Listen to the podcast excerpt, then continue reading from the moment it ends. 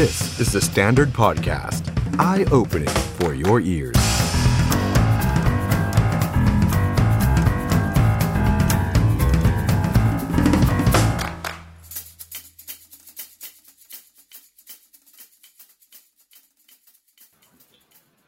วัสดีครับ ต้อนรับคุณผู้ชมทุกท่านครับเข้าสู่รายการ The Standard Now กับผม ออฟชัยนนท์ หานคีรีรัตน์ครับ คุณผู้ชมครับวันนี้เรามาเจอกันครับวันอังคาร ที่ 20 ธันวาคม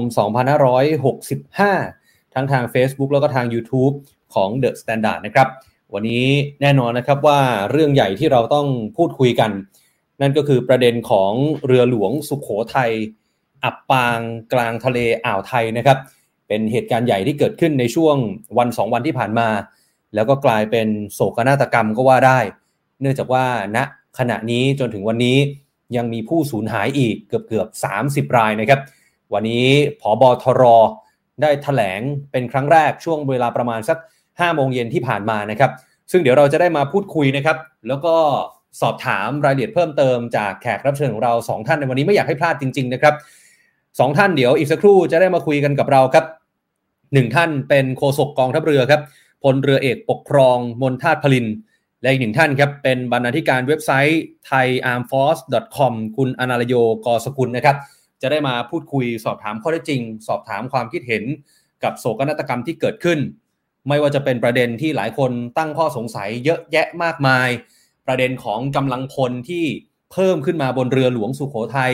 ประเด็นของเสื้อชูชีพ ตกลงพอไม่พอ แล้วมันไม่พอได้อย่างไร ประเด็นที่ว่าสภาพอากาศย่ำแย่ถึงขนาดว่าเป็นสาเหตุทำให้ เรือล่มจริงหรือไม่จริง วันนี้จะได้มาขยายทุกประเด็นในรายการของเรานะครับคุณผู้ชมครับแต่ว่าก่อนอื่นเนี่ยผมเริ่มจากการถแถลงของผบตรก่อนเลยนะครับ เริ่มจากผบตรครับพลเรือเอกเชิงชายชมเชิงแพทย์ผบทรนะครับ ได้ถแถลงเมื่อตอนเวลา 17 นาฬิกาที่ผ่านมานะครับ ถึงเหตุการณ์เรือหลวงสุขโขทัยล่มที่อ่าวไทย จังหวัดประจวบคีรีขันธ์ โดยวันนี้พบร่างผู้เสียชีวิตเพิ่มเติมนะครับ โดยวันนี้พบผู้ประสบภัยอีก 6 ราย 6 รายเนี่ยตอนแรกผอบอแถลงว่าเสียชีวิต 4 รอด 2 แต่ว่าล่าสุดครับเป็นข่าวเศร้าจริง ๆ เพราะว่าเสียชีวิต 5 รอด 1 นะครับ แล้วก็ถ้ารวมกับที่รอดมาอีก 1 วันนี้ ก็เท่ากับว่าเสียชีวิต 5 รอด 2 นะครับคุณผู้ชมครับ ซึ่งแน่นอนนะครับว่าทางผบทรก็ได้พูดย้อนกลับไปถึงเหตุการณ์ที่เกิดขึ้นในวันที่ 18 ธันวาคม ว่าทำไมเรือหลวงสุขโขทัยต้องออกไป เป็นภารกิจลาดตระเวน เพื่อช่วยเหลือผู้ประสบภัยทางทะเล จากสภาพอากาศที่กรมอุตุนิยมวิทยาแจ้งมาว่า มีมรสุมกำลังแรงเข้ามาในประเทศไทย ก่อให้เกิดคลื่นลมที่มีความรุนแรงครับทะเลมีคลื่นสูง 3-4 เมตร คือคือพูดง่ายๆครับต้องบอกผู้ชมแบบนี้ว่า ในสภาพอากาศที่ไม่ดี หรือว่ามีมรสุมเนี่ย เรือเล็ก เรือชาวประมง เรือของชาวบ้านต้องกลับเข้ามา แต่เรือของเจ้าหน้าที่ เรือของทหารเรือต้องออกไป ไปลาดตระเวนช่วยเหลือผู้ประสบภัย แต่กลายเป็นว่า เรือของเจ้าหน้าที่กลายเป็นผู้ประสบภัยซะเอง แล้วนำมาสู่โศกนาฏกรรมที่เกิดขึ้น นอกจากนี้ครับนอกจากการลาดตระเวนแล้วเนี่ยนะครับ ในวันนั้นเนี่ยเจ้าหน้าที่ยังมีภารกิจ ต้องไปสนับสนุนการจัดงานครบรอบ 100 ปี กรมหลวงชุมพรที่จังหวัดชุมพรด้วย ทีนี้กำลังพลที่ขึ้นเรือไปในวันนั้นเนี่ยมี 2 ลักษณะ คือกำลังพลที่ไปร่วมงาน ซึ่งปกติต้องนำเสื้อชูชีพไปกับกำลังพลที่เพิ่มเติมด้วย คือในเรือเนี่ยจะมีเสื้อชูชีพประจำตัวของกำลังพลแต่ละคน แล้วก็มีเสื้อชูชีพสำรองบนเรือ กรณีว่าไปช่วยเหลือผู้ประสบภัย ก็คือถ้าไปเจอผู้ประสบภัยชาวบ้าน อยู่กลางทะเล ก็โยนลงไปให้สวม ก็จะมีสำรองจำนวนหนึ่ง แล้วนอกจากเสื้อชูชีพแล้วเนี่ยยังมีอุปกรณ์ช่วยชีวิตอย่างอื่นอีกด้วย แต่ปรากฏว่าเรือหลวงสุขโขทัยมีเสื้อชูชีพไม่เพียงพอกำลังพลที่เพิ่มมา 30 คน ก็เลยเอาอุปกรณ์อื่นมาให้กำลังพลเพิ่ม เช่น ลูกยาง หรือเรือแพ หรืออะไรก็แล้วแต่ คุณผู้ชมครับคำถามจากสังคมก็คือว่า กำลังพลที่ไปร่วมงานที่เพิ่มเติมขึ้นมา 30 นายเนี่ยเขาต้องแบกเอาชูชีพ ไปด้วยเองใช่ไหมครับ นี่คือหนึ่งสองก็คือว่าในเมื่อคุณรู้แล้วว่า ในเรือลำนี้จะมีกำลังพลเพิ่มมาทำไมถึงไม่เตรียมชูชีพให้มันพอก่อนออกไป ประมาทหรือเปล่า หรือคิดว่าไม่เป็นอะไร หรือคิดว่ามีอุปกรณ์อื่นก็เอาอยู่แล้ว คำถามต่อไปคือ แล้วถ้าคุณไปเจอผู้ประสบภัยจริง ๆ ชูชีพมันจะพอเหรอฮะยางมันจะพอเหรอครับ อันนี้ผมตะไว้ก่อนตรงนี้แล้วกัน ไปดูคำแถลงของผอบทรต่อครับผอบอบอกว่านอกจากนี้ครับบนเรือยังมีแพอย่างที่ผมบอกไปนะ ถ้าเรือใกล้จะจม ก็เอาคนที่เสื้อชูชีพไม่พอเนี่ยขึ้นแพสามสิบคนที่ไม่มีชูชีพเนี่ย ก็มีบางส่วนนะครับ ที่ช่วยเอาไว้ได้ คือถ้าไปดู 75 คนแรกที่ช่วยเอาไว้ได้ทั้งหมดเนี่ยผอบอแถลงแบบนี้ว่า 18 คนมีคนที่ไร้เสื้อชูชีพ ช่วยไว้ได้ 12 คนไม่มีเสื้อชูชีพนะ อยู่ในทะเล พูดง่าย ๆครับผอบอบอกว่า อันนี้ผอบอพูดนะครับ ผมไม่ได้พูดนะ คนที่มีเสื้อชูชีพครบ ก็ยังมีอีก 18 คนที่สูญหาย ผอบอบอกว่าการมีเสื้อชูชีพไม่ได้การันตีว่าจะรอดชีวิต หรือรอดชีวิตขึ้นมาบนเรือ และบนเรือเนี่ยยังมีมาตรการกำหนดด้วยว่า ใครเป็นบัดดี้ใครในการช่วยเหลือ อย่ามองว่าคนไม่มีเสื้อชูชีพทั้ง 30 คนจะสูญเสียทั้งหมด บทสัมภาษณ์นี้บทถแถลงนี้ของผอบอทรผมเชื่อเหลือเกินว่าทำให้คนไทยหลายหลายคนรู้สึกไม่สบายใจ โดยเฉพาะครอบครัวของคนที่กำลังรอคอยอยู่ว่า ญาติพี่น้องของเขาที่สูญหายไปในทะเลเนี่ยจะเป็นหรือตายหรือเป็นอย่างไร คุณผู้ชมครับ นอกจากนี้ผอบอยังได้ถแถลงต่อว่า เรือหลวงสุขโขทัยได้แล่นไปกับเรือหลวงกระบุรี ซึ่งเรือหลวงกระบุรีเนี่ยไปถึงก่อน แล้วพบว่าคลื่นลมแรงเรือทิ้งสมอไม่ได้ ก็เลยขออนุญาตจอดที่ท่าเรือบางสะพานประจวบคีรีขันธ์ซึ่งเป็นท่าเรือน้ำลึกเพื่อหลบคลื่นลม ทั้งสองลำก็เลยจะไปจอดที่นี่ แต่ปรากฏว่าเรือหลวงกระบุรีเนี่ยไปจอดได้แล้วตั้งแต่บ่าย เรือหลวงสุโขทัยจะตามไปจอด แต่ระหว่างที่เดินทางไปเนี่ยจากหาดทรายรีไปที่บางสะพานเนี่ย ปรากฏว่าคลื่นลมมันแรงมากครับ สูง 3-4 เมตร แล้ววันนั้นเนี่ยมีรายงานเรือจมหลายเหตุการณ์เหลือเกิน ปรากฏเรือหลวงสุขโขทัยก็เจอเหมือนกันว่า น้ำเข้าเรือครับ น้ำเข้าเรือปริมาณมาก โดยเฉพาะที่หัวเรือ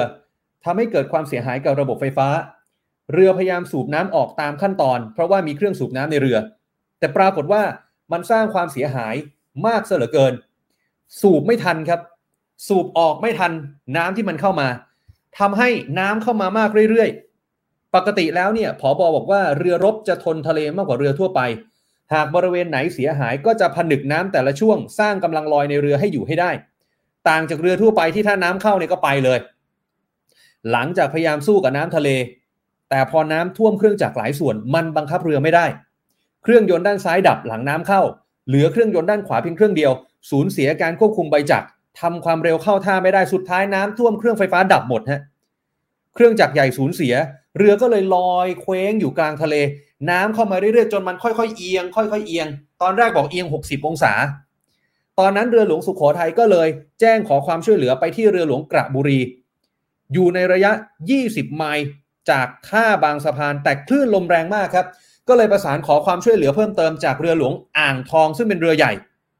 สามารถนำเรือเล็กลำเลียงเข้าพื้นที่ได้ก็ส่งไปอีก ส่งเรือหลวงภูมิพลไปอีก ส่งเฮลิคอปเตอร์ไปอีก ส่งเครื่องบินลาดตระเวนไปอีก ในเวลานั้น เรือหลวงกระบุรีไปถึงสองทุ่มพบว่าเรือหลวงสุโขทัยเอียงไปแล้ว 60 องศา น้ำที่เข้าเรือเนี่ยเริ่มคงที่ ก็ติดต่อ ขอเอาเรือสินค้าเนี่ย ไปช่วยลากเรือสุขโขทัยได้ไหมสองลำเรือน้ำมันเรือสินค้าคือใครก็ได้ที่อยู่แถวนั้นเนี่ย ขอความช่วยเหลือด่วนเลยนะฮะจังหวะนั้นเรือหลวงกระบุรีก็เข้าใกล้เรือหลวงสุขโขทัยมากขึ้นเรื่อยๆกำลังพลทั้งหมดสวมเสื้อชูชีพขึ้นมาที่ดาดฟ้า ตอนแรกก็ส่งเครื่องสูบน้ำเคลื่อนที่ไปอีก แต่ปรากฏว่าถึงเวลาใช้ไม่ได้จริง เมื่อเห็นสภาพเรือ เรือหลวงกระบุรีพยายามจะช่วยครับ แต่คลื่นแรงมาก ไม่สามารถช่วยได้ แม้ว่าจะใช้เรือเล็กลำเลียงก็ทำไม่ได้ มาตรการช่วยชีวิตกำลังคนทุกนาย มีเสื้อชูชีพประจำตัว มีแพชูชีพอัตโนมัติ สามารถปลดด้วยระบบ เมื่อเรือจมไปในน้ำมันจะกางออกทันที แพเนี่ยบรรจุได้ 15 คนต่อ 1 แพ ในเรือมี 6 แพคูณเอาละกันว่าได้เท่าไหร่ 90 คน ยืนยันเพียงพอต่อกำลังพล แล้วยังมีแพชูชีพของเรือหลวงกระบุรีที่ออกไปช่วยอีก แพชูชีพจากเครื่องบินอีก แต่คุณผู้ชมครับ รายงานจากกองทัพเรือแจ้งว่า เรือเอียงคงที่คาดว่าทางเรือไม่คิดเคลื่อนย้ายกำลังพล เพราะหวังว่าจะลากกลับเข้าฝั่งได้ เนื่องจากตอนนั้นเรือคงที่แล้วไม่เอียงมากไปกว่านั้น ทางกองทัพเรือก็เลยสั่งการให้เรือหลวงกระบุรีคอยช่วยไว้ แต่ปรากฏว่า เรือมันเอียงมากขึ้น แล้วเริ่มจม จมจากด้านท้ายลงไปจนหัวเรือมันแหงนตั้งขึ้นมาผู้ชมนึกภาพตามออกใช่ไหมฮะ ช่วงนั้นเกิดความชุนลมุนแล้วครับ บางส่วนกดแพชูชีพ ให้กับกำลังพลที่ไม่มีเสื้อชูชีพขึ้นไปบนแพ บางส่วนโดนคลื่นซัด บางส่วนพยายามว่ายน้ำไปเรือหลวงกระบุรี คือช่วยกันทุกวิถีทาง ตอนนั้นเรือสินค้าก็ช่วยได้เกือบ 20 คน ท้ายที่สุดในเวลานั้น ช่วยมาได้ 75 ศูนย์หาย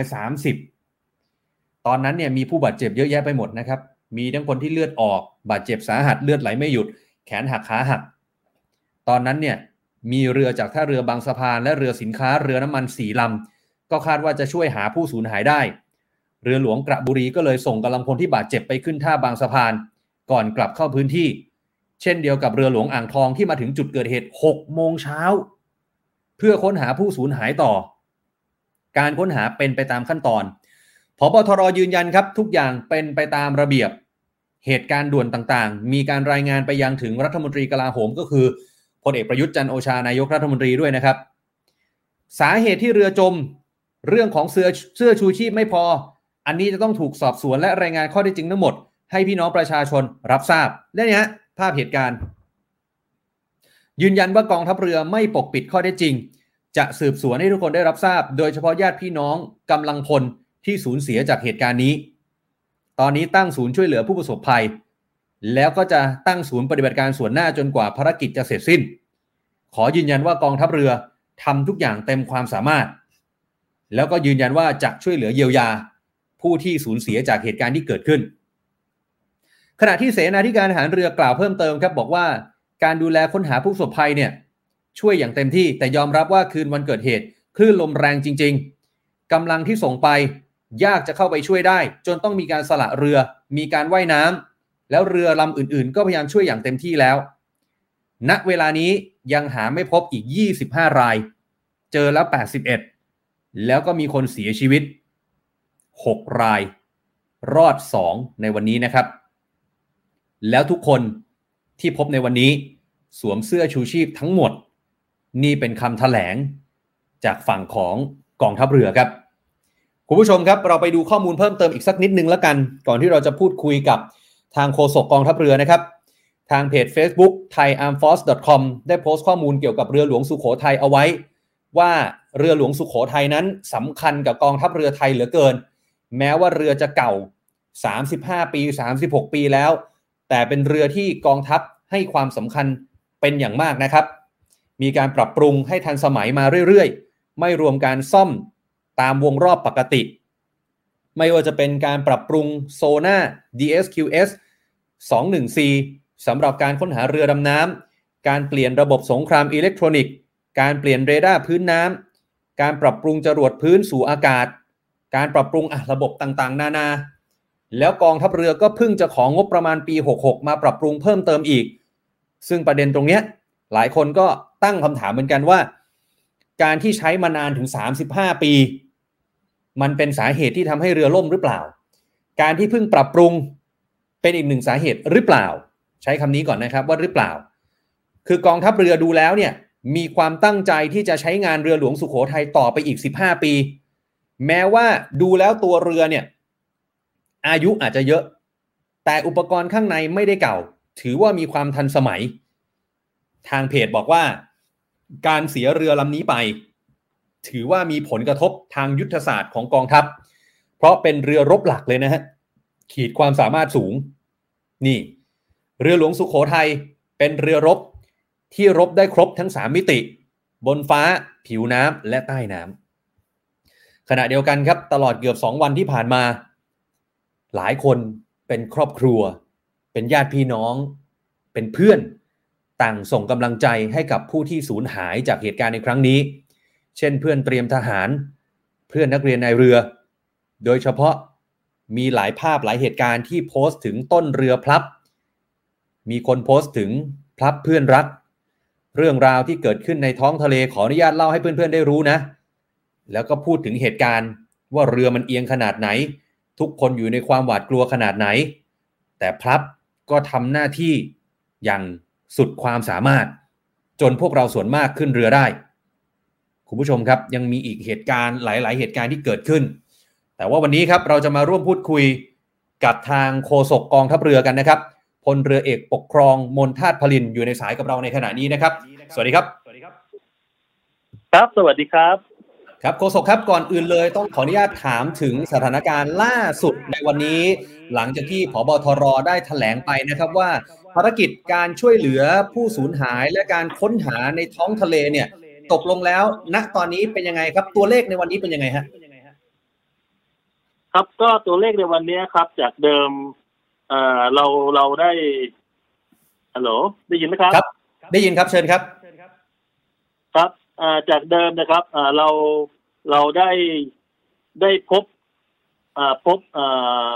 ผู้สูญหายเพิ่มเติมวันนี้ทั้งหมดเจ็ดนายนะครับแต่เป็นที่น่าเสียใจคือหกนายเนี่ย ได้เสียชีวิตครับ ครับเออก็คือวันนี้มีผู้รอดชีวิตเพียงหนึ่งนายครับ ครับครับครับ แล้วทีนี้เอ่อณณวันเนี้ยณตอนเนี้ยนะครับ ความยากในการค้นหาในการช่วยเหลือเนี่ยมันมันอยู่ตรงไหนยังไงครับคือคลื่นลมมันยังแรงยังสูงใช่ไหมครับอ่าจริง ๆ แล้ววันนี้ต้องถือว่าอ่าคลื่นลมเบาลงเบาลงเยอะแล้วอะนะครับอ่าครับถ้าเทียบกับอ่าสองวันที่ผ่านมานะครับ เพราะฉะนั้นวันนี้เราอ่าการลาดตระเวนค้นหาเนี่ยด้วยสายตาเนี่ยต้องกระทำได้ง่ายขึ้นนะครับทำให้เราสามารถเห็นอ่า ผู้ประสบภัยหรือผู้สูญหายได้ครับวันนี้ครับ ครับผม อันนี้ต้องเรียนด้วยความเคารพนะครับ ทั้งคุณผู้ชมทั้งครอบครัวของหลาย ๆ ท่านที่อาจจะรอฟังข่าวอยู่รวมถึงท่านโฆษกด้วยนะครับว่าณวันนี้มันเวลามันผ่านมาโอ้มัน 40 ชั่วโมงแล้วเนี่ยนะครับเรายังมีความหวังในการค้นหาผู้สูญหายอีก 20 กว่าคนเนี่ย เราประเมินไว้ยังไงบ้างฮะครับก็ตราบใดที่เรายังไม่สามารถค้นพบเอ่อ ผู้ที่ยังสูญหายอยู่ขนาดนี้เหลืออยู่ 23 นายเนี่ยนะครับตราบใดที่เรายังไม่ค้นพบทั้งหมดนะครับ เราก็ยังไม่หยุดที่จะค้นหาครับ เพราะว่าแม้ว่าเข้าใจว่าโอกาสที่เราจะเขาจะรอดชีวิตหลือชีวิตเนี่ย โอกาสเป็นเป็นตายเท่ากันเลยนะครับ แต่อย่างไรก็แต่ครับเอ่อเราก็สัญญากันไว้แล้วว่าเราจะนำพวกเขากลับบ้านทุกคนครับ ครับ ณวันนี้แม้ว่าทางท่านผบทรจะแถลงแล้วเนี่ยนะครับ แต่ว่ายังมีข้อสงสัยจากพี่น้องประชาชนแล้วก็สังคมหลายเรื่องเหมือนกันนะครับ ขออนุญาตถามโฆษกนะครับ อย่างเช่น เรื่องแรกก็คือว่าสาเหตุที่เรือล่มเนี่ยทางกองทัพเรือเองก็แถลงว่าเป็นเพราะสภาพอากาศที่ไม่ดีถือว่าเลวร้ายสุดในรอบ 10 ปีอะไรอย่างเงี้ยนะฮะ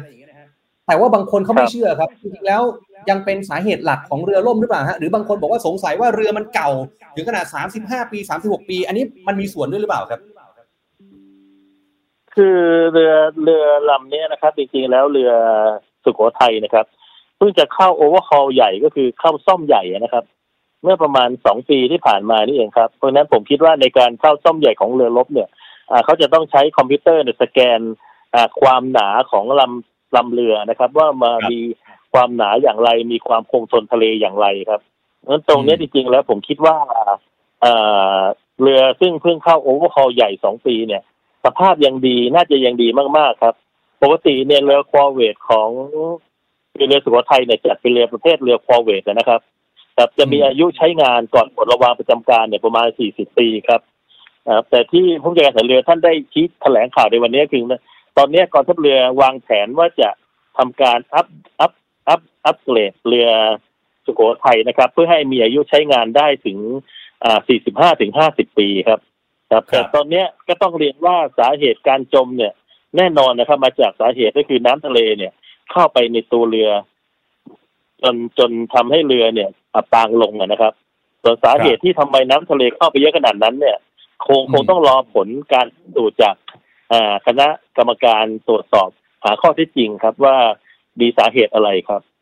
ครับครับเอ๊ะวันนี้จากการแถลงเนี่ยดูเหมือนว่าเอ่อรวมรวมถึงการสอบถามเพิ่มเติมของสื่อมวลชนเนี่ยดูเหมือนว่าตัวเรือที่อายุ 35-36 ปีเนี่ยมันไม่มีตัวบันทึกข้อมูลหรือว่ากล่องดำอันนี้ อันนี้ผมเข้าใจถูกไหมฮะ คืออย่างนี้ครับว่าความหมายที่พูดคือว่าในในในในอดีตที่ผ่านมานะครับ มันไม่มีเรื่องกล่องดำหรอกครับ อันนี้ผมยืนยันได้คือเรือ เรือเนี่ยมันไม่เหมือนอ่าเครื่องบินครับ ที่จะมีกล่องดำอะไรต่างๆนะครับเอ่อแต่เรือเนี่ยจริงๆแล้วเราทำงานจะเป็นระบบทีมเวิร์คครับเอ่อครับทุกครั้งที่มีการสั่งการจากผู้ขับการเรือ ไปที่ผู้คนที่นำเรือ เช่น ให้หันเข็มไปถือเข็มสองห้าศูนย์เนี่ยครับ ก็จะมีคนคอยจดบันทึกเขาเรียกปูมอะครับ จดบันทึกไว้ตลอดครับ สั่งเครื่องจักรซ้ายขวาหันหน้าหันหลังเนี่ย จะมีคนจดตลอด ซึ่งตรงนี้จะเป็นหลักฐานสำคัญครับว่าครับเอ่อมันคล้ายๆตรงเนี้ยมันคล้ายๆกับเป็นอ่า black box นะครับกล่องดำเช่นกันครับ เพราะว่าจะจะทำให้เราทราบว่าวันนั้นเนี่ยมีการสั่งการจากผู้การเรืออย่างไรนะครับ ซึ่งตรงเนี้ยคือเราต้องไปดูครับว่าปูมนี้เราจะค้นค้นหาเจอหรือไม่นะครับเนื่องจากว่าเรือจมบนจมลงใต้ท้องทะเลแล้ว คนค่อนข้างค่อนข้างลำบากนะครับ แต่สิ่งที่เป็นไปได้คือต้องเรียกอ่ากำลังพลซึ่งอยู่ในในขณะนั้นนะมาทำการสอบสวนนะครับ ว่าครับได้รับการสั่งการหรือให้ปฏิบัติอย่างไรอย่างนี้ครับครับ อืมอะทีนี้ขั้นตอนในการช่วยเหลือณวินาทีหรือว่าณวันที่เกิดเหตุอย่างเงี้ยครับโอเคครับทางกองทัพเรือก็ยืนยันว่าปฏิบัติตามขั้นตอนที่ควรจะเป็นนะครับ แต่ว่าพอหลายคนได้ฟังคำแถลงของท่านผบอันนี้ด้วยความเคารพนะฮะบางคนก็บอกว่า มันประมาทเกินไปหรือเปล่า หรือว่าเราประเมินสถานการณ์ผิดพลาดอะไรหรือเปล่าครับคือคือต้องเรียนว่าจริง ๆ แล้วเนี่ย การวันที่ผู้ที่ผู้ผู้บัญชาการทหารเรือได้แถลงในวันนี้นะครับ ก็คือครับได้แถลงหรือรับทราบข้อมูลจากการที่ได้รับการชี้แจงจากทางเอ่อเรือหลวงสุโขทัยนะครับพวกการเรือหลวงสุโขทัยนะครับ ซึ่งได้มาชี้แจง รวมถึงการตรวจสอบจากกำลังพลส่วนหนึ่งนะครับ ซึ่งอืมไม่ใช่กำลังพลทั้งหมดนะครับ ก็ได้ได้รับทราบข้อมูลตามเนี้ยซึ่งเป็นข้อมูลเอ่อซึ่งมีการสั่งการจากเอ่อทัพเรือภาคที่หนึ่งซึ่งเป็นเอ่อในทหารซึ่งควบคุมควบคุมการปฏิบัติของเรือทั้งสุโขทัยทั้งกระบุรีอยู่นะครับ จริงครัๆบแล้วต้องเรียนว่าเราไม่ได้ปฏิบัติผิด หรือปฏิบัติช้าหรอกครับ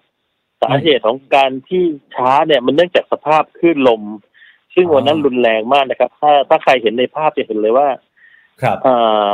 แค่แค่ลงไปในเรือแล้วมาจะขึ้นจากเรือสูงเรือใหญ่เนี่ยยังทำไม่ได้เลยครับวันนั้นขึ้นลมแรงจริงครับ แล้วก็ต้องขออนุญาตเรียนด้วยความเคารพนะครับ ผมคิดว่าชั่วโมงเนี้ยเราเรากองทัพเรือทุกคนเนี่ยเอ่อครับทุ่มเทแล้วก็ทั้งแรงกายแรงใจเพื่อจะค้นหาเพื่อนเราพี่น้องเราอีกที่ยังยี่สิบสามคนที่ยังค้นไม่พบอยู่นะครับ ครับครับตรงนี้ผมอยากให้ทุกคนเนี่ยเป็นกำลังใจให้ให้พวกเราอะครับ เพราะว่าสิ่งครับที่ได้พูดคุยกันวันนี้นะครับ จะต้องมีการสอบสวนหาข้อเท็จจริงทั้งหมดอยู่แล้วครับ ว่ามันเกิดเหตุการณ์อะไรขึ้นครับ ครับครับ อันนี้อันนี้ขอขออนุญาตถามเป็นข้อมูลเพิ่มเติมนะครับ ว่าคือปกติแล้วเนี่ยกำลังพลเอ่อเจ้าหน้าที่หรือว่าทหารเรือที่ต้องออกเรือไปลาดตระเวนเพื่อช่วยเหลือพี่น้องประชาชนเนี่ยในเวลาที่สภาพอากาศย่ำแย่หรือไม่ดี แต่ว่ากลายเป็นว่าพอมาครับเกิดเหตุแบบนี้เนี่ย อย่างนี้ชาวบ้านเขาจะสูญเสียความมั่นใจไหมครับว่าโอ้โหนี่มาช่วยแต่ว่ากลายเป็นว่าประสบเหตุซะเอง หรือว่าการประเมินว่าเอาเรือรบออกไปใช้ ในการช่วยชาวบ้านเนี่ยมันต้องมีการประเมินใหม่หรือว่ายังไงไหมฮะคือต้องเรียนว่าต่อให้ขึ้นซีสเตทขึ้นลมจะแรงแค่ไหนนะครับ ทหารเรือเราก็ต้องออกปฏิบัติหน้าที่ในทะเลครับ ครับ เพราะว่าเป็นหน้าที่ของกองทัพเรือนะครับ ซึ่งจะต้องอา จัดเรือออกช่วยเหลือผู้ประสบภัยในทะเลครับอ่าอืมพูดง่ายๆคือเช่นตอนพายุเกเอยหรือตอนสึนามิเองนะครับครับคลื่นแรงกว่านี้นะครับ แต่กองทัพเรือก็ต้องออกปฏิบัติหน้าที่เพื่อช่วยเหลือพี่น้องชาวประมงซึ่งอาอยู่ในทะเลครับเหตุการณ์ครั้งนี้ก็เนื่องกันครับ การออกเรือของเรืออาสุโขทัยนะครับ ออกไปก็คือลาดตระเวนช่วยเหลือ พี่น้องประชาชนซึ่งทั้งเรือประมง ทั้งเรือสินค้า เอ่อแต่ คุณวันนั้นเนี่ยนะครับ มีเรือประมงกับเรือสินค้าเนี่ย ล่มนะครับ คืออับปางอะนอกจากเรือสุโขทัยแล้วนะครับ อีกห้าลำนะครับแต่เป็นเรือสินค้าสองลำแล้วก็เรือประมงอีกสามลำครับ ซึ่งครับจริงแล้วเนี่ย เอ่อเราเราเราไม่ได้อยากให้เกิดเหตุการณ์อย่างนี้ขึ้นอยู่แล้วนะครับ แล้วก็ครับเหตุการณ์ครั้งนี้น่าจะเป็นเหตุสุดวิสัยพอสมควรนะครับอืมอาจจะด้วยตัวเรือซึ่งแตกฉีกขาดอย่างรุนแรง ซึ่งตอนนี้ผมก็ไม่กล้าฟันธงนะครับ ครับผมแต่ที่รู้คือปริมาณน้ำเนี่ย มันไหลเข้าเรือไปจำนวนมากจนเครื่องสูบน้ำเคลื่อนที่ที่เรือมีอยู่เนี่ย ไม่สามารถสูบน้ำออกได้ทันการนะครับ ครับเพราะฉะนั้นตรงนี้คงต้องรอผลการพิสูจน์จากหน่วยเทคนิคอีกครั้งหนึ่งครับ ครับครับอะอีกหนึ่งประเด็นที่ต้องขออนุญาตถามท่านโฆษกนะฮะนั่นก็คือเรื่องของร่มชูชีพที่ตอนแรกเหมือนบอกว่าพอแล้วสุดท้ายก็ไม่เพียงพอ ตกลงแล้วประเด็นเรื่องร่มชูชีพนี่ยังไงกันแน่ฮะ คือผมผมก็ได้เรียนชี้แจงไปตามที่ผมได้รับรายงานเนี่ยนะครับ ก็ก็ส่วนหนึ่งเนี่ยเขาบอกว่ามีพอให้ทุกคน ซึ่งมันไม่ได้เป็นแค่เสื้อชูชีพอย่างเดียวครับหนึ่งคือเสื้อชูชีพสำหรับประจำเรือเนี่ย ทุกคนจะมีอยู่แล้วนะครับ แล้วก็จะมีเสื้อชูชีพสำรองอีกส่วนหนึ่ง ซึ่งเราใช้ในการเวลาไปปฏิบัติหน้าที่ช่วยเหลือผู้ประสบภัยทางทะเลนะครับ เราก็จะใช้เสื้อชูชีพส่วนเนี้ย ซึ่งคอยคอยให้ความช่วยเหลือนะครับ อ่าแล้วก็อีกส่วนหนึ่งก็เป็นพวงชูชีพครับ ซึ่งครับซึ่งคือพูดง่ายคือเหมือนพวงยางสีส้มๆอะนะครับ อันนี้ครับเราก็มีอยู่พอสมควรในเรือนะครับ รวมทั้งเอ่อแพชูชีพแพช่วยชีวิตต่างๆ บนเรือบนเรือนั้นก็มีอยู่ทั้งหมดเอ่อทั้งหมดหกหกแพด้วยกันนะครับ ซึ่งแต่ละแพเนี่ยก็จะบรรทุกเอ่อผู้พูดง่ายคือกำลังพลได้ประมาณสิบถึงสิบห้านายอะนะครับครับเอ่อซึ่งอย่างที่บอกครับตรงนี้เช่นกันครับ ถือว่าต้องมีการอา สอบหาข้อเท็จจริงนะครับว่าอ่าในในเหตุการณ์ที่เกิดขึ้นเนี่ยมีความเป็นจริงอย่างไรนะครับ ซึ่งวันนี้ทางท่านผู้บัญชาการทหารเรือเนี่ย ท่านก็ได้บอกไว้แล้วว่า เราจะสอบสวนโดยที่ไม่มีการเข้าข้างฝ่ายใดฝ่ายหนึ่งนะครับ จะนำความจริงมาแล้วก็จะแจ้งให้กับทางพี่น้องประชาชนได้รับทราบข้อเที่จริงทั้งหมดครับ ครับท่านโฆษกครับ อันนี้ถ้าถ้าถ้าย้อนกลับไปถามนิดนึงได้ไหมครับว่า คือตอนที่มีเจ้าหน้าที่หรือว่ากำลังพลเนี่ยเพิ่มขึ้นมาบนเรืออีก 30 นายเนี่ย ตอนนั้นเขาได้มีการแจ้งกันก่อนไหมครับว่าอ่ามีเพิ่มมา 30 นายนะให้เตรียมชูชีพเพิ่มหรือว่าให้สามคนนี้ต้องเตรียมชูชีพมาเองอะไรอย่างเงี้ยฮะคือคืออย่างที่ผมเรียนนะครับ ตรงนี้มันเป็นเรื่องที่เกิดขึ้นก่อนที่จะลงเรือใช่ไหมผมคงต้องรอผลการสอบสวนนะครับ เพราะว่าตรงเนี้ย ผมผมก็ไม่ได้รับรายงานตรงเนี้ยครับ คงต้องรอผลการสอบสวนอย่างอย่างที่ผมนำเรียนนะครับ ซึ่งผมการสอบสวนเนี่ยออกมามันจะทำให้เราเห็นภาพภาพรวมทั้งหมดนะครับ ว่ามันเกิดอะไรขึ้นตั้งแต่ก่อนออกเรือจนถึงเหตุการณ์เรือล่มนะครับ ครับ ถ้าถ้าผมถามเป็นความรู้ได้ไหมครับว่าโดยปกติแล้วเวลาเรือหลวงที่จะออกไปลาดตระเวนเพื่อช่วยเหลือชาวบ้านหรือว่าชาวประมงเนี่ยนะฮะเออปกติแล้วชูชีพต้องเตรียมไปเผื่อไว้สักกี่เปอร์เซ็นต์เขามีวิธีการคิดคำนวณยังไงไหมฮะ ครับเอ่ออันอันนี้ผมมันไม่ได้เป็นมีคือเดิมเนี่ย เราจะมีสำหรับกำลังพลเนี่ย โดยปกติแล้วก็ประมาณประมาณทุกคนต้องมีอยู่แล้วนะครับ แล้วส่วนสำรองเนี่ยเอ่อก็ถ้าถามจริงก็ไม่จำนวนไม่เยอะนะครับ เพราะว่าเวลาไปช่วยเหลือเรือแต่ละลำเนี่ย ก็ประมาณยี่สิบยี่สิบถึงสามสิบตัวสำหรับเสื้อชูชีพสำรองครับ ซึ่งตรงนี้ผมต้องเรียนตรงๆว่าผมไม่มีข้อมูลตรงนี้นะครับ อืมครับครับครับ แล้วแล้วณณตอนนี้แล้วกันนะครับ ณตอนนี้เห็นมีข่าวออกมาว่าเรื่องของการช่วยเหลือเยียวยา ทั้งผู้ประสบภัย ทั้งคนที่รอดคนที่บาดเจ็บ แล้วคนที่เสียชีวิต อยากให้ท่านโฆษกเน้นย้ำอีกทีนึงว่าแนวทางณณตอนนี้เป็นยังไงบ้างฮะครับตอนนี้ก็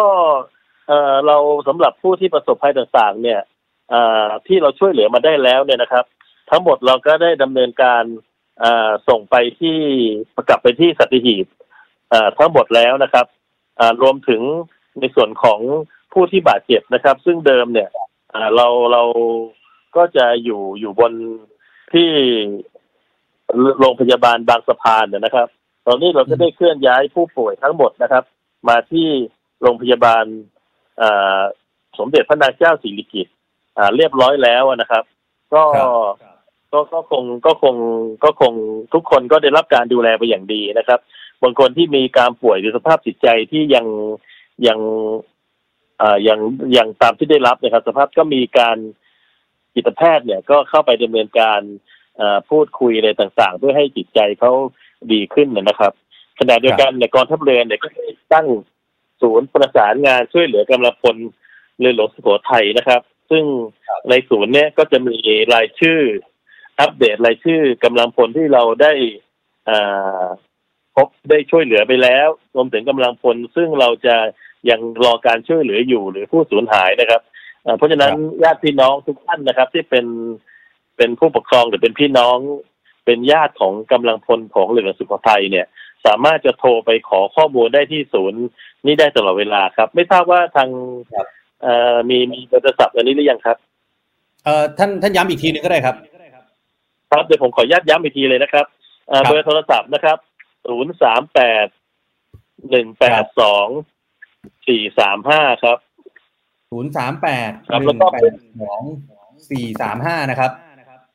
ครับอีกเบอร์หนึ่งครับศูนย์แปดสี่ครับ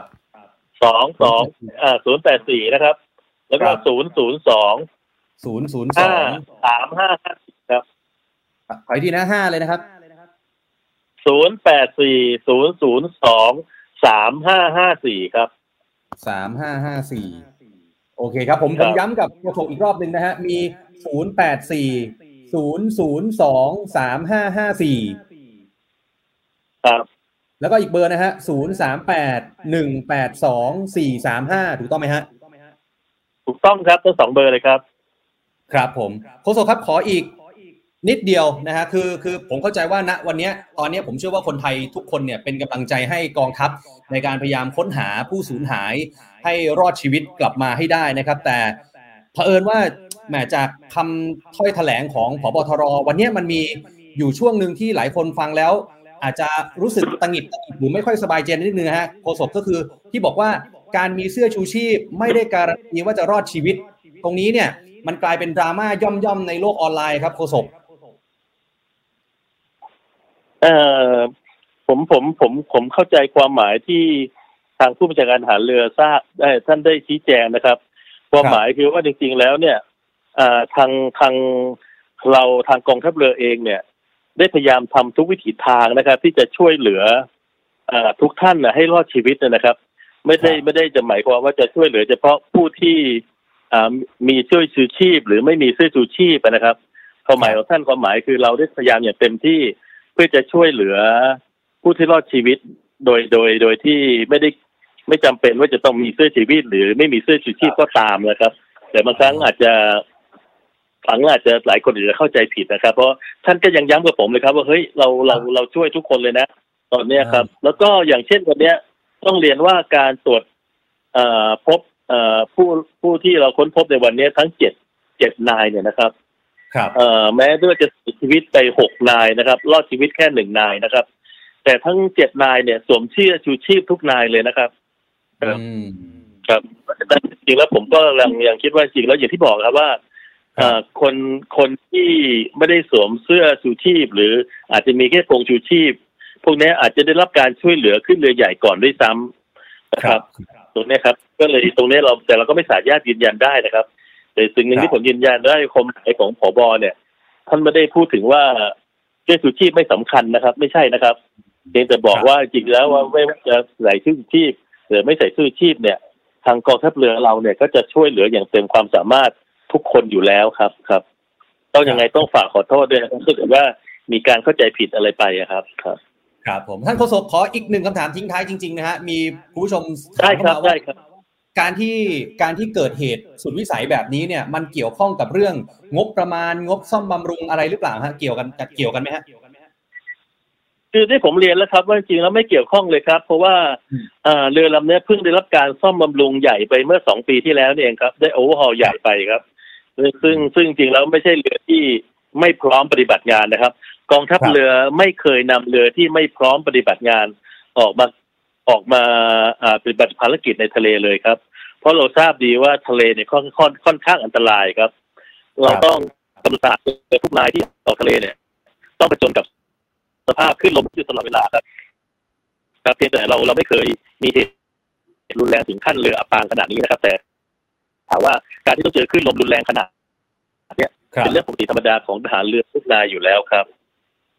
ครับครับ โอเคครับ วันนี้รบกวนสอบถามโฆษกประมาณนี้นะครับ ขอบพระคุณมากนะครับ สวัสดีคครัรับบยินดีครับ สวัสดีครับ ครับผมคุณผู้ชมครับนี่คือพลเรือเอกปกครองมนทาตพลินครับโฆษกกองทัพเรือนะครับ ก็หลาย ๆคำถามนะครับ ผมก็พยายามประมวลข้อสงสัยจากพี่น้องประชาชนคนไทยที่มีต่อเหตุการณ์ในครั้งนี้นะครับ ซึ่งผมเชื่อเหลือเกินนะครับว่าคือทุกคนเนี่ยตอนนี้ส่งกำลังใจ ส่งแรงใจ อยากจะให้ค้นพบผู้รอดชีวิต จากเหตุการณ์ในครั้งนี้เพิ่มเติม ทุกคนให้กำลังใจกันหมดแล้วครับ แต่แน่นอนแล้วครับว่าสิ่งที่มันเกิดขึ้นเนี่ย ก็เราทุกคนก็มีสิทธิ์ที่จะตั้งคำถามว่ามันเกิดขึ้นจากอะไรใช่ไหมครับก็อย่างที่ท่านโฆษกได้ตอบไปนะครับ รวมถึงสิ่งที่ทางผบทรได้แถลงไปก่อนหน้านี้นะครับ วันนี้เราจะมาพูดคุยเพิ่มเติมกันต่อนะครับ กับบรรณาธิการเว็บไซต์ รวมข้อมูลข่าวสาร ด้านอาวุธ และกองทัพ ฉบับประชาชน thaiarmforce.com นะครับ กับคุณอนาลโย กอสกุลนะครับ อยู่ในไลฟ์กับเราในขณะนี้นะครับ สวัสดีครับ สวัสดีครับ สวัสดีครับผมก่อนอื่นเลยนะครับ ต้องต้องถามคุณอนาลโยนะฮะได้ฟังคำแถลง ฟังคำชี้แจงจากผบทรไปเมื่อช่วงเย็นวันนี้ แล้วก็เมื่อสักครู่นี้ที่ผมได้พูดคุยกับท่านโฆษกไปอีกรอบหนึ่งนะฮะอ่าในมุมของคุณอนาลโยคิดเห็นยังไงบ้างครับ กับคำแถลงต่างๆ คือมันก็จะมีทั้งสิ่งที่ผมเห็นด้วยนะครับ แล้วก็สิ่งที่ผมรู้สึกว่ายังน่าจะต้องตั้งข้อสงสัยอยู่นะฮะสิ่งที่เห็นด้วยก็คือว่าอย่างที่ท่านผบทรหรือว่าท่านโฆษกพูดนะครับก็คือว่าทั้งหมดทั้งมวลเนี่ย ตอนนี้เรายังสามารถที่จะแค่คาดเดาแล้วก็คาดการแล้วก็วิเคราะห์ แต่ว่าสาเหตุที่แท้จริงเนี่ยจะต้องรอการสอบสวน ซึ่งการสอบสวนเนี่ยก็คือจะเป็นการสัมภาษณ์กำลังพลที่รอดชีวิตนะครับ หรือว่าการตรวจดูสภาพเรือ ซึ่งน่าจะต้องเกิดขึ้นภายหลังจากนี้รวมถึงถ้าสืบสวนไปแล้วเนี่ยเกิดเจอว่าใครทำผิดหรืออะไรอย่างเนี้ยก็ลงโทษกันไปอันนี้อันนี้ผมเห็นด้วย รวมถึงรายละเอียดการปฏิบัติการนะครับ ผมรู้สึกว่ากองทัพเรือก็เปิดเผยได้ดีนะฮะส่วนส่วนประเด็นที่อาจจะรู้สึกว่าเออไม่ไม่ค่อยเห็นด้วยนักนะฮะก็คือเรื่องจริงก็คือเรื่องประเด็นเรื่องเสื้อชูชีพอะแหละซึ่งซึ่งท่านโฆษกก็บอกว่าอาจจะไม่ได้หมายความว่าอย่างนั้นนะฮะแต่ว่าเอ่อตอนนี้ทุกคนฟังแล้วก็ฟังได้ได้ได้อีกอย่างหนึ่งนะครับว่าท่านผบทรอาจจะพูดเหมือนกับว่า เอ๊ะเสื้อเสื้อชูชีพเนี่ยมีไม่มีก็อาจจะรอดไม่รอดไม่ต่างกันคือ อันนี้ผมก็อาจจะลองเปรียบเทียบว่า มันก็เหมือนกับ ขึ้นรถนะครับ แล้วบอกว่าคาดเข็มขัดหรือไม่คาดเนี่ย ก็อาจจะรอดหรือรอดไม่ต่าง ครับต่างกันไม่ได้การันตีคือก็คือพูดอีกมันก็ถูกอีกอะแต่ว่าการที่คาดเข็มขัด หรือในกรณีนี้ก็คือการที่ใส่เสื้อชูชีพเนี่ยมันคือการช่วยเพิ่มความโอกาสในการรอดนะครับ ดังนั้นเนี่ยการที่จะมีเนี่ยมันก็ดีกว่าไม่มี แล้วมันก็เป็นพื้นฐานนะครับ เป็นกฎระเบียบเป็นโปรโตคอลหรือเป็นทุกอย่างเลย กับการที่ว่าการเราจะขึ้นเรือเนี่ยจะต้องมีชูชีพให้เพียงพอ อันนี้ผมรู้สึกว่าน่าจะเป็นสิ่งที่ต้องเน้นย้ำว่าการมีชูชีพเนี่ยมันเอาอะไรมาแทนอื่นอย่างอื่นลำบากนะครับ ไม่ว่าจะเป็นแพรยางหรือว่าห่วงยาง อีกอันหนึ่งก็คือประเด็นเรื่องของการปฏิบัติภารกิจนะครับ เพราะว่าท่านผบทรเนี่ยท่านพูดว่าเรือลำนี้ไปลาดตระเวนเพื่อช่วยเหลือผู้ประสบภัยจากเหตุที่มีขึ้นลมแรง แต่ว่าผู้โดยสารที่ขึ้นไปเนี่ยครับเป็นผู้โดยสารนาวิกโยธินกับของหน่วยประชาการต่อสู้กับยานและรักษาฝั่งนะฮะซึ่งอันนี้มีภารกิจชัดเจนในการที่จะไปร่วมงาน พิธี100ปีเสด็จเตี่ยที่ที่ชุมพร แล้วคราวนี้เนี่ยสิ่งที่จริง ๆ แล้วก็อาจจะต้องตั้งข้อสังเกตก็คือว่า ถ้าเรือลำนี้มีภารกิจในการไปช่วยผู้ประสบภัยจริงๆเนี่ยชูชีพเนี่ยมันต้องมากจนล้นด้วยซ้ำเพราะว่าเราต้องชูชีพไปช่วยผู้ประสบภัย แต่ว่าถ้าในกรณีนี้ก็คือชูชีพยังไม่พอเลยเนี่ย รู้สึกว่ามันก็ไม่น่าจะเป็นการไปช่วยผู้ประสบภัยนะครับ คิดว่าผมคิดว่าภารกิจ เรียนตามตรงคือถ้าฟังแล้วไม่น่าจะตรงกับข้อเท็จจริงนะครับ ข้อเท็จจริงคือภารกิจก็น่าจะเป็นการไปร่วมงานของเซตเตียมากกว่า อันนี้เป็นสองประเด็นที่ที่อาจจะฟังแล้วไม่ค่อยเห็นด้วยเท่าไหร่ครับคือคือถ้าอย่างนั้นผมขออนุญาตไปที่เรื่องของของเสื้อชูชีพก่อนเลยแล้วกันนะคือโดยปกติแล้วเนี่ยเมื่อจริงๆเมื่อสักครู่เนี่ยผมก็ถามโฆษกไปแล้วนะครับว่าโดยปกติแล้วเนี่ยมันต้องเตรียมไปไปสักเท่าไหร่ แต่ แต่โฆษกก็ตอบมาคือเหมือนกับมันไม่ได้มีตัวเลขหรือการคำนวณเป็นมาตรฐานที่ชัดเจน อย่างนั้นเหรอฮะอันนี้ผมถามคุณอนาลโยเลยว่า คือคือมันมีข้อมูลไหมครับว่าสมมตินะอันนี้ผมสมมตินะ ผมเป็นชาวบ้านคนหนึ่งเนี่ยที่ไม่ได้รู้เรื่องอะไรพวกนี้หรอก แต่สมมติว่าอะมีเจ้าหน้าที่ออกไปห้าสิบคน ฉันจะออกไปลาดตระเวนช่วยเหลือชาวบ้านนะอ่าแปลว่าเราต้องเตรียมชูชีพไปร้อยอันไหมเผื่อมีชาวบ้านประสบภัย อะไรอย่างเงี้ย มันมีการคำนวณไว้ล่วงหน้าไหมครับว่าเจ้าหน้าที่เท่านี้ชูชีพเท่านี้อะไรอย่างเงี้ยฮะ อันนี้ผมเรียนตามตรงก็คือผมก็ไม่ทราบเหมือนกันนะฮะแต่ว่าคิดตาม common sense เนี่ยก็คือว่าปกติแล้วเนี่ยโดยกฎระเบียบหรือกฎหมายเนี่ยในในในถ้าเราโดยสารเรือตามคลองแสนแสบ หรือว่าเรือด่วนเจ้าพยาเนี่ยกฎหมายจะกำหนดเอาไว้แล้วว่า เรือเนี่ยจะบรรทุกผู้โดยสารได้เท่าไหร่ และเสื้อชูชีพ แล้วก็อุปกรณ์ช่วยลอยเนี่ยจะต้องมีจำนวนเท่ากับหรือมากกว่าจำนวนผู้โดยสารที่บรรทุกได้ ดังนั้นเนี่ยกฎนี้มันค่อนข้างสากล ผมรู้สึกว่าถ้าจะมีอะไรคำนวณได้อย่างน้อยที่สุดก็คือว่าต้องมีหนึ่งต่อหนึ่ง แต่ในกรณีในหลายกรณีครับ เช่นที่ผู้ประสบภัยเนี่ยได้ให้สัมภาษณ์สื่อมาก็บอกว่ามันก็มีความวุ่นวายความปั่นป่วนเนี่ยเสื้อชูชีพบางทีก็ลอยหายไป ดังนั้นเนี่ยถ้าให้เซฟจริงๆเนี่ยมันก็ควรจะต้องมีมากกว่าหนึ่งต่อหนึ่งด้วยซ้ำนะฮะยิ่งถ้าเกิดว่าเป็นที่พบทรพูดจริง ก็คือว่าจะไปช่วยผู้ประสบภัยคนอื่นเนี่ย มันก็ควรจะต้องมีมากแบบมากมากจนเหลือ ไม่ไม่ใช่ขาดอย่างนี้นะฮะอืมอืมเอ่อคุณอารยมมองยังไงกับกับการแถลงก่อนแล้วกันนะครับ คือ หมจริงๆ ผมก็ลืมถามท่านโฆษกไปเมื่อสักครู่นะครับ แต่ว่าคือก่อนหน้านี้ข่าวที่ออกมาแรกสุดเนี่ยผมเชื่อว่าทุกคนนะคุณผู้ชมก็น่าจะจำได้ว่า ออกมาแรกสุดเนี่ย บอกเปรี้ยงเลย ปลอดภัยทุกคน แล้วหลังจากนั้นก็ค่อยๆ เปลี่ยนการถแถลงมาเรื่อยๆ กลายเป็นว่าการชี้แจงไม่ว่าจะเป็นการพูด การโพสต์ หรือบอกสื่อเนี่ย มันดูเปลี่ยนไปเรื่อยๆอะตรงนี้คุณอารยมองยังไงฮะตรงเนี้ยมันอาจจะเป็นก็คือมองได้ สองมุมนะฮะด้านหนึ่งคือผมก็เห็นใจแล้วก็เข้าใจผู้ปฏิบัติงาน แล้วก็เห็นใจแล้วก็เข้าใจกองทัพเรือ เพราะว่ามันมีความครับสับสน แล้วก็สถานการอืณ์มมันค่อนข้างวุ่นวายมันมีไดนามิกสูงดังนั้นเนี่ยข้อมูลมันอาจจะไม่เที่ยงตรงมากนัก อันเนี้ยครับเราสามารถแก้กันได้แล้วมันก็เป็นสิ่งที่เข้าใจได้ แต่ในอีกอืมมุมหนึงเนี่ยอันเนี้ยมันคือการสื่อสารในภาวะวิกฤต ซึ่งมันครับจะไม่ใช่การสื่อสารในภาวะทั่วไปนะฮะในภาวะวิกฤตเนี่อืยมเราต้องควบคุมข้อมูล เราต้องควบคุม เอ่อเขาเรียกว่าควบคุมเซนติเมนต์หรือควบคุมสารที่จะสื่อไป รวมถึงสิ่งที่สำคัญที่สุดก็คือควบคุมเอ่อข้อเท็จจริง หรือว่าข่าวลือต่างๆ ซึ่งผมรู้สึกว่าถ้ากองทัพเรือเนี่ยจะมีอะไรที่ต้องเอ่อสามารถพัฒนาได้เนี่ยก็อย่างเช่น การที่การการสื่อสารเนี่ยควรจะเป็นคนเดียวนะครับคนเดียวในการพูดแล้วก็ในการสื่อสาร ซึ่งโดยทฤษฎีแล้วเนี่ยก็ควรจะเป็นโฆษกกองทัพเรือเท่านั้นที่จะเป็นผู้อืมให้ความเอ่อ ให้ความกระจ่างได้นะครับ ไม่ควรไม่ควรจะอนุญาตให้สื่อเนี่ยเอาไมค์ไปสัมภาษณ์ในพลคนไหนก็ตาม ซึ่งเขาจะไม่มีเขาเขาเขาไม่ได้รู้ข้อมูลเอ่อครับครบถ้วนทุกคนหรอกครับดังนั้นเนี่ยคนพูดอืมควรจะเป็นคนเดียว อีกประเด็นหนึ่งก็คือว่าเราก็ไม่ควรจะให้สื่อเนี่ยหรือว่าไม่ให้ควรให้ใครก็ตามเนี่ยไปสัมภาษณ์ผู้รอดชีวิตณตอนนี้นะฮะเพราะว่าครับเขาเขาคือมันมันมันไม่ได้หมายความว่าเขาจะปิดบังหรืออะไรนะครับ แต่ว่าอืมข้อมูลที่เขาพูดเนี่ยเขาก็พูดมาในทางที่เขารู้สึกแล้วเขาก็ เขาก็ประสบมานะฮะซึ่งเราก็ไม่รู้ว่าครับจริงไม่จริงและอีกอย่างหนึ่งคือมันก็เหมือนเป็นการละเมิดสิทธิ์ของกำลังพล ซึ่งเพิ่งประสบกับเอ่อภาวะวิกฤตแล้วก็ประสบกับภัยพิบัติมาด้วยกองทัพเรือคไม่รับควรจะอนุญาตให้มีการสัมภาษณ์อย่างนี้ อันนี้อันนี้เป็นสิ่งที่เป็นสิ่งที่รู้สึกว่ากองทัพเรือน่าจะปรับอ่าสามารถที่จะปรับตัวให้ได้มากกว่านี้ครับผมครับครับถ้าถ้าให้คุณอนาลโยลองวิเคราะห์เหตุการณ์เรือจม จากสิ่งที่ไม่ว่าจะเป็นผบทรพูดก็ตาม หรือแม้กระทั่งอะหลาย ๆ สื่อที่เข้าไปสัมภาษณ์มาแล้วเนี่ยนะครับกับผู้รอดชีวิตเนี่ยตอนนี้คือน้ำหนักเนี่ยมันเทไปทางที่ว่าสภาพอากาศที่เลวร้ายใช่ไหมครับแย่ที่สุดในรอบ 10 ปีเลยก็ว่าได้เนี่ยในมุมของคุณอนาลโยคิดว่าโอเคตอนนี้เรายังต้องรอการสอบสวนนะครับ แต่อันนี้ถามความคิดเห็นก็แล้วกันว่า ส่วนตัวคิดว่าอะไรเป็นสาเหตุที่ทำให้เรือจมได้บ้างฮะใช่ครับอาจจะต้องรอรอรอข้อมูลแล้วก็รอ รอการสอบสวนนะครับ แต่ว่าอันนี้ก็เป็นการคาดเดาจากสถานการณ์อย่างอย่างที่คุณคุณออฟชานนท์พูดไปนะเอครัอบแต่ว่าจริง ๆ แล้วเนี่ยผมรู้สึกว่ามันอันเนี้ยมันเหมือนกับมันมี chain of event นะฮะคืออมมันไม่ได้หมายความว่าเอ่อพายุเข้าหรือว่าคลื่นสูงเนี่ยจะทำให้เรือล่มเสมอไปนะฮะเพราะไม่งั้นเนี่ยเราต้องมีเรือล่มทุกครั้งที่มีพายุระดับนี้ ตอนครับพายุเกเข้านะครับ เรือเรือของกองทัพเรือเนี่ยก็ยังออกไปช่วยเหลือชาวบ้านได้เลยไม่ได้ล่ม ดังนั้นเนี่ยมันไม่ใช่ปัจจัยเดียว มันมีหลายปัจจัยนะครับ โดยเฉพาะอย่างยิ่งเรือรบเนี่ยซึ่งจะถูกออกแบบมาไม่เหมือนกับเรือพลเรือน หรือว่าเรือโดยสารทั่วไป การทนครับทะเลหรือว่าในลักษณะของการออกแบบห้องต่างๆ เนี่ยมันถูกออกแบบมาเพื่อรองรับในกรณีเรือแตกอยู่แล้ว แล้วเรือแตกในเรือรบกับเรือแตกในเรือพลเรือนเนี่ยมันต่างกันเรือแตกในเรือรบเนี่ยมันมันจมยากกว่าเยอะนะครับ เพราะเราสามารถที่จะปิดกั้นน้ำได้ ดังนั้นเนี่ยครับปัจจัยของเอ่อสภาพอากาศเนี่ยมันเป็นปัจจัยเสริมเท่านั้น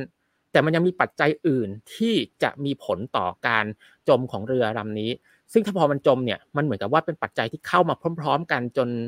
จนความโชคร้ายมันครบถ้วนสมบูรณ์จนทำให้เราไม่สามารถจัดการอะไรได้นะครับดังนั้นเราเราโทษสภาพอากาศอย่างเดียวไม่ได้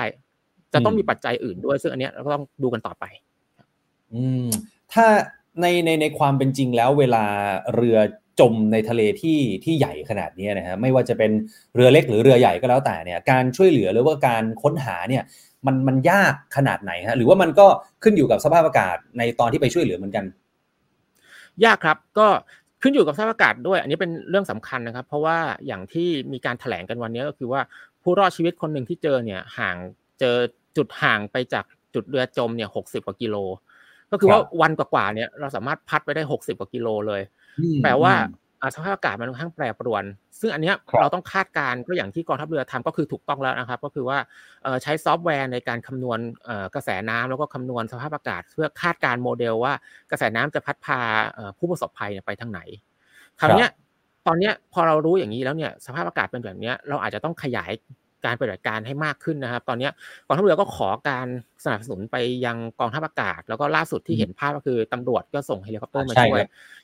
ใช่ แต่ผมรู้สึกว่าเราสามารถจะทำได้มากกว่านี้ เพราะว่าอันนี้เรายังใช้เฮลิคอปเตอร์ได้ไม่ถึง 20-30%ของเฮลิคอปเตอร์กู้ภัยที่ประเทศไทยเรามีเลย แล้วก็เวลาเนี่ยมันเป็นเวลานาทีทองตอนนี้ครับ เวลาที่ผ่านไปทุกนาทีเนี่ยลดโอกาสการรอดชีวิตของผู้ประสบภัย ดังนั้นเนี่ยถ้าเราสามารถที่จะระดมทรัพยากรได้มากกว่านี้นะครับ ก็น่าจะช่วยให้ผู้ประสบภัยเนี่ยที่ยังลอยคออยู่เนี่ยอาจจะมีโอกาสได้รอดได้มากกว่านี้เอ่ออันนี้ผมผมไม่แน่ใจว่า อันนี้ด้วยความเคารพครอบครัวของผู้ที่ยังสูญหายอยู่ทุก ๆทท่านเลยนะฮะแต่ว่าคือคือโดยโดยหลักโดยทั่วไปมันมีไหมฮะว่าคนเราเนี่ยสามารถลอยคอด้วยชูชีพ ด้วยห่วงยางในท้องทะเลเนี่ย โดยที่ลอยอยู่แบบเนี้ย ได้นานสักสักเป็นเวลาเท่าไหร่ฮะอันนี้ก็ด้วยความเคารพเช่นกันนะครับ ก็คือว่าแล้วก็ผมก็ไม่ทราบเงื่อนไขไม่ทราบ condition ลึกๆนะครับ แต่ว่าโดยคร่าวๆแล้วเนี่ยถ้ามีชูชีพหรือมีเครื่องพยุงตัวเนี่ย ก็น่าจะอยู่ได้หลายวันในกรณีที่ว่าสภาพอากาศเป็นใจนะครับ แต่ว่าจะมีปัญหาคือว่าน้ำเราไม่มีน้ำทาน ซึ่งน้ำมันจะถูกเอาออกมาจากจากจากร่างกายไปเรื่อยๆนะครับ เพราะว่าความเข้มข้นของน้ำเนี่ยในร่างกายมันมากกว่าทะเล ดังนั้นเนี่ยน้ำมันจะถูกเดรนออกไปเรื่อยๆ ซึ่งอันนี้มันก็จะลดโอกาสในการรอดลง แต่ถ้าเราสามารถที่จะขึ้นไปในแพชูชีพได้ อันนี้อยู่ได้น่าจะเป็นสัปดาห์เลย เพราะว่าแพชูชีพเนี่ยจะมีทั้งอาหาร แล้วก็มีทั้งเครื่องกรองน้ำอุปกรณ์กู้ภัย อุปกรณ์สื่อสาร คือมีแม้กระทั่งแบบสารเคมีที่เขาจะเอาไว้โรยไล่ฉลามฮะดังนั้นเนี่ยมันมันค่อนข้างที่จะอยู่ได้นานนะครับ keyword สำคัญของการ การเวลาเรือจมเนี่ยคือเราต้องพยายามเอาตัวเองเนี่ยขึ้นไปอยู่ในแพกู้ภัยให้ได้ ถ้าอันนี้โอกาสรอดจะสูง แต่ถ้าเกิดขึ้นไม่ได้เนี่ยโอกาสรอดก็จะค่อนข้างต่ำลงมา เอแพกู้ภัยเนี่ย อันนี้อันนี้ผมก็ไม่ได้มีความรู้เหมือนกันแพกู้ภัยโอเค มันมีทุกอย่างที่จะช่วยให้ชีวิตรอดได้ แต่ว่าถ้ามันเจอสภาพอากาศที่เลวร้ายมากๆเนี่ยมันก็มีสิทธิ์ที่จะโดนพัดจมไปถูกต้องไหมฮะ ใช่ครับถูกต้องเป็นไปได้เช่นกัน แต่ว่าโดยมากแล้วเนี่ยแพกู้ภัยก็จะถูกออกแบบมาให้พยายามทนกับสภาพอากาศที่เลวร้ายได้มากมากในระดับหนึ่งนะครับ แล้วก็แล้วก็อย่างน้อยที่สุดเนี่ยแพกู้ภัยจะมีขีดความสามารถในการลอยตัวค่อนข้างสูงนะครับ มีน้ำหนักเบา ถ้าถ้าสมมติจะจมลงไปจริงๆเนี่ยมันยังสามารถพลิกกลับมาได้ คือคือความสามารถในการลอยตัวเนี่ยมันมันจะสูงกว่าเรือทั่วไปด้วยซ้ำเพราะว่า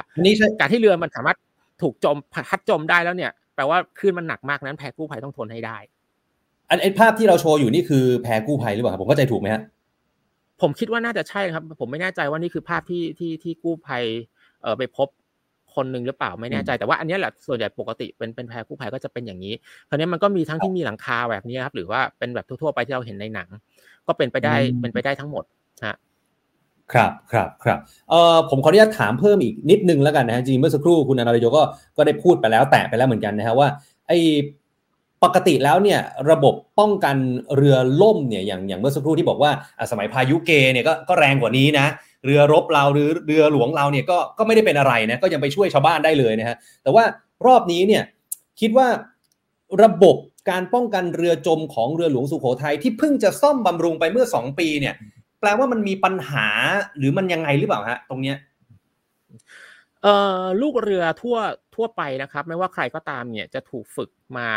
โดยหลักการหนึ่งเขาเรียกว่าหลักการการควบคุมความเสียหายหรือว่า damage control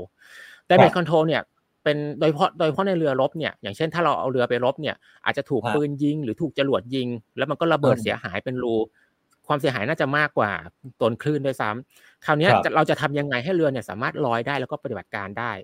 ซึ่ง damage control นี่แหละจะเป็นตัวในจะเป็นตัววางหลักการว่าเราจะช่วยอย่างไร โดยเฉพาะอย่างหนึ่งเนี่ยเรือรบเนี่ยมันถูกออกแบบมาให้มีขีดความสามารถในการลอยตัวสูงนะครับ ข้างในเรือเนี่ยจะถูกแบ่งเป็นห้องย่อยๆ ซอยๆซอยย่อยมาก แล้วก็แต่ละห้องเนี่ยจะถูกกั้นด้วยประตูเหล็ก แข็งแรงมากเลย แล้วก็น้ำจะผ่านไม่ได้ ดังนั้นเนี่ยเวลาห้องหนึ่งท่วมเนี่ยเราสามารถที่จะปิดประตูซ้ายขวา แล้วก็ขังน้ำไว้อย่างนั้นนะครับ เรือเอ่อเรือก็ยังลอยอยู่ได้ เพราะว่าน้ำเนี่ยมันจะเข้าไม่เข้าเข้าไปท่วมที่ห้องอื่นไม่ได้ ระบบไฟระบบเครื่องยนต์จะมีระบบ backup แล้วก็จะมีระบบ backup ของ backup อีกทีหนึ่งเป็นระบบที่เขาเรียกว่า redundant นะครับคือให้มันทับซ้อนกันอย่างนี้แหละ เพื่อเพิ่มขีดความสามารถในการอยู่รอด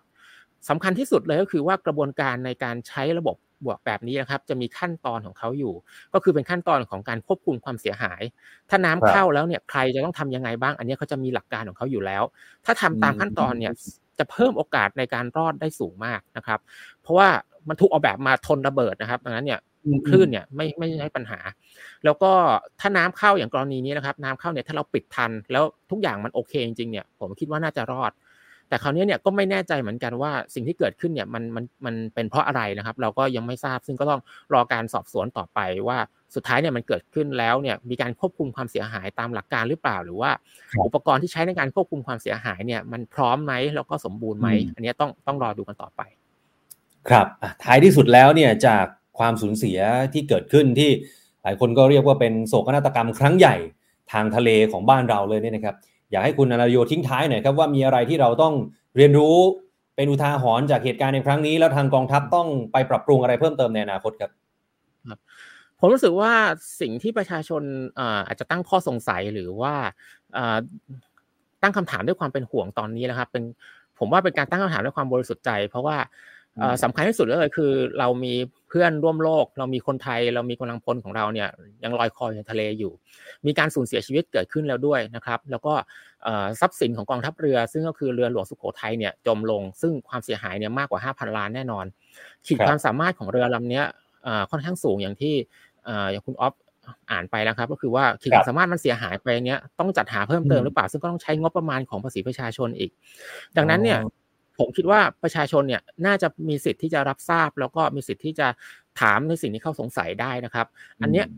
คนควรจะขอให้เป็นหน้าที่ของกองทัพเรือว่า ควรจะพูดกับประชาชนให้มากมากที่สุดเท่าที่จะทำได้นะครับ คลายข้อสงสัยของประชาชนให้ได้ว่า เหตุการณ์ที่เกิดขึ้นเนี่ยมันเกิดขึ้นเพราะอะไรนะครับ แล้วก็เราจะป้องกันอย่างไร รวมถึงเราจะพัฒนาแล้วก็ปรับปรุงวิธีการอย่างไร จะฝึกคนอย่างไร เพื่อปิดจุดอ่อน หรือว่าจะมีมาตรการอย่างไรเพิ่มเติม จะเช็คสภาพอากาศให้มากกว่านี้ไหมก่อนออกเรือ หรือว่าจะมีเรื่องชูชีพนะฮะซึ่งยืนยันวันนี้ก็คือยืนยันว่าไม่พอ เราจะมีมาตรการในการเอาชูชีพอื่นมาขึ้นเรือให้มันพอไหมอะไรอย่างเงี้ยมันมันสามารถที่จะปรับปรุงได้ ดังนั้นเนี่ยนี่คือสิ่งที่กองทัพเรือน่าจะต้องนำไปปรับปรุงแล้วก็นำไปพูดคุยนะครับ แล้วก็นำมาเสนอกับประชาชนผมคิดว่าอันนี้เป็นสิ่งที่ประชาชน ควรจะต้องได้รู้ แล้วก็ควรจะต้องได้รับฟังความจริงจากกองทัพเรือครับผมครับผมวันนี้ขอบพระคุณนะครับคุณอนาลโยนะครับที่มาร่วมแลกเปลี่ยนแล้วก็แสดงความคิดเห็นไปพร้อมกันนะครับ หลังจากนี้ผมเชื่อว่าทั้งคุณอนาลโย ทั้งผมเองทั้งทีมงานแล้วก็ผู้ชมทุกท่านนะครับ ก็ส่งกำลังใจนะครับ อยากจะให้พบผู้รอดชีวิตเพิ่มเติมจากเหตุการณ์ในครั้งนี้นะครับ วันนี้ขอบคุณนะครับที่มาร่วมพูดคุยกันนะครับ ขอบพระคุณครับ สวัสดีครับ ขอบคุณครับ สวัสดีครับผม คุณผู้ชมครับนี่คือคุณอนาลโยกอสกุลครับบรรณาธิการเว็บไซต์ รวมข้อมูลข่าวสารด้านอาวุธ และกองทัพฉบับประชาชนหรือว่า thaiarmforce.com นะครับ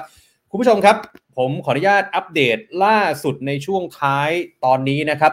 เอาเป็นว่าลูกเรือทั้งหมดที่ลงไปกับเรือหลวงสุขโขทัยเนี่ยมี 105 นาย พบแล้วทั้งหมดเนี่ยนะครับ 82 นาย ปลอดภัย 76 นาย เสียชีวิต 6 นายนะครับ ขณะนี้กำลังค้นหาเพิ่มเติม 23 นายนะครับ อีก 23 นายเป็นผู้สูญหายอยู่ในขณะนี้ แล้วรายงานล่าสุดคุณผู้ชมครับ เฮลิคอปเตอร์ที่คาดว่าจะช่วยลำเลียงผู้เสียชีวิต ได้เดินทางมาถึงบริเวณท่าเรือน้ำลึก จังหวัดประจวบคีรีขันธ์เป็นที่เรียบร้อยแล้ว มีรถกู้ชีพกู้ภัยได้เข้ามาสแตนบายในพื้นที่แล้วเช่นกันนะครับ นี่คือสถานการณ์ล่าสุดนะครับที่เกิดขึ้น ในพื้นที่จังหวัดประจวบคีรีขันธ์นะครับ ยังไงผมทีมงาน แล้วผมเชื่อเหลือเกินว่าคนไทยทุกคนส่งกำลังใจครับให้กับเจ้าหน้าที่ที่ปฏิบัติงานในขณะนี้นะครับ เรื่องที่แล้วมาแล้วเนี่ยวันนี้เราพูดคุยกันครับ เราตั้งคำถามกันนำไปสู่การปรับปรุง แล้วก็หาข้อได้จริงมาบอกกับพี่น้องประชาชน แต่ณตอนนี้ผมเชื่อเหลือเกินว่าทุกคนก็เป็นกำลังใจ อยากจะให้เราค้นพบผู้ที่รอดชีวิตจากเหตุการณ์นี้เพิ่มเติมใน 23 คนที่ยังสูญหายอยู่นะครับ แล้วก็ขอเป็นกำลังใจให้กับครอบครัวของผู้สูญหาย ที่ตอนนี้ผมเชื่อเหลือเกินว่า กินไม่ได้นอนไม่หลับ ทุกคนลุ้นวินาทีต่อวินาทีว่าคนที่เรารักจะเป็นอย่างไร ขอส่งกำลังใจให้กับทุกคนเลยนะครับ ช่วงท้ายนี้ครับสำหรับใครที่พลาดงาน The Standard Economic Forum 2022 Age of Tomorrow เศรษฐกิจไทยบนปากเหว โอกาสของคุณมาถึงแล้วนะครับ เราเปิดจำหน่ายบัตรรับชมย้อนหลังครับ บัตร 1 วันราคา 1,500 บาท 3 วัน 3,900 บาท แล้วก็รับสิทธิ์นะครับรับชมทางออนไลน์ได้ตลอด 3 เดือน จนถึงวันที่ 1 มีนาคมปี 66 นะครับ รับสรุปบทเรียนทุก session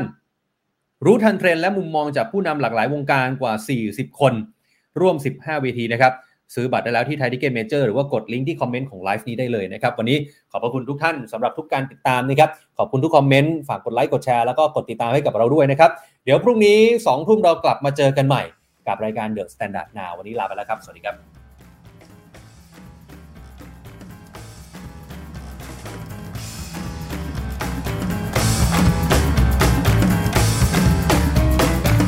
Standard Podcast. Eye opening for your ears.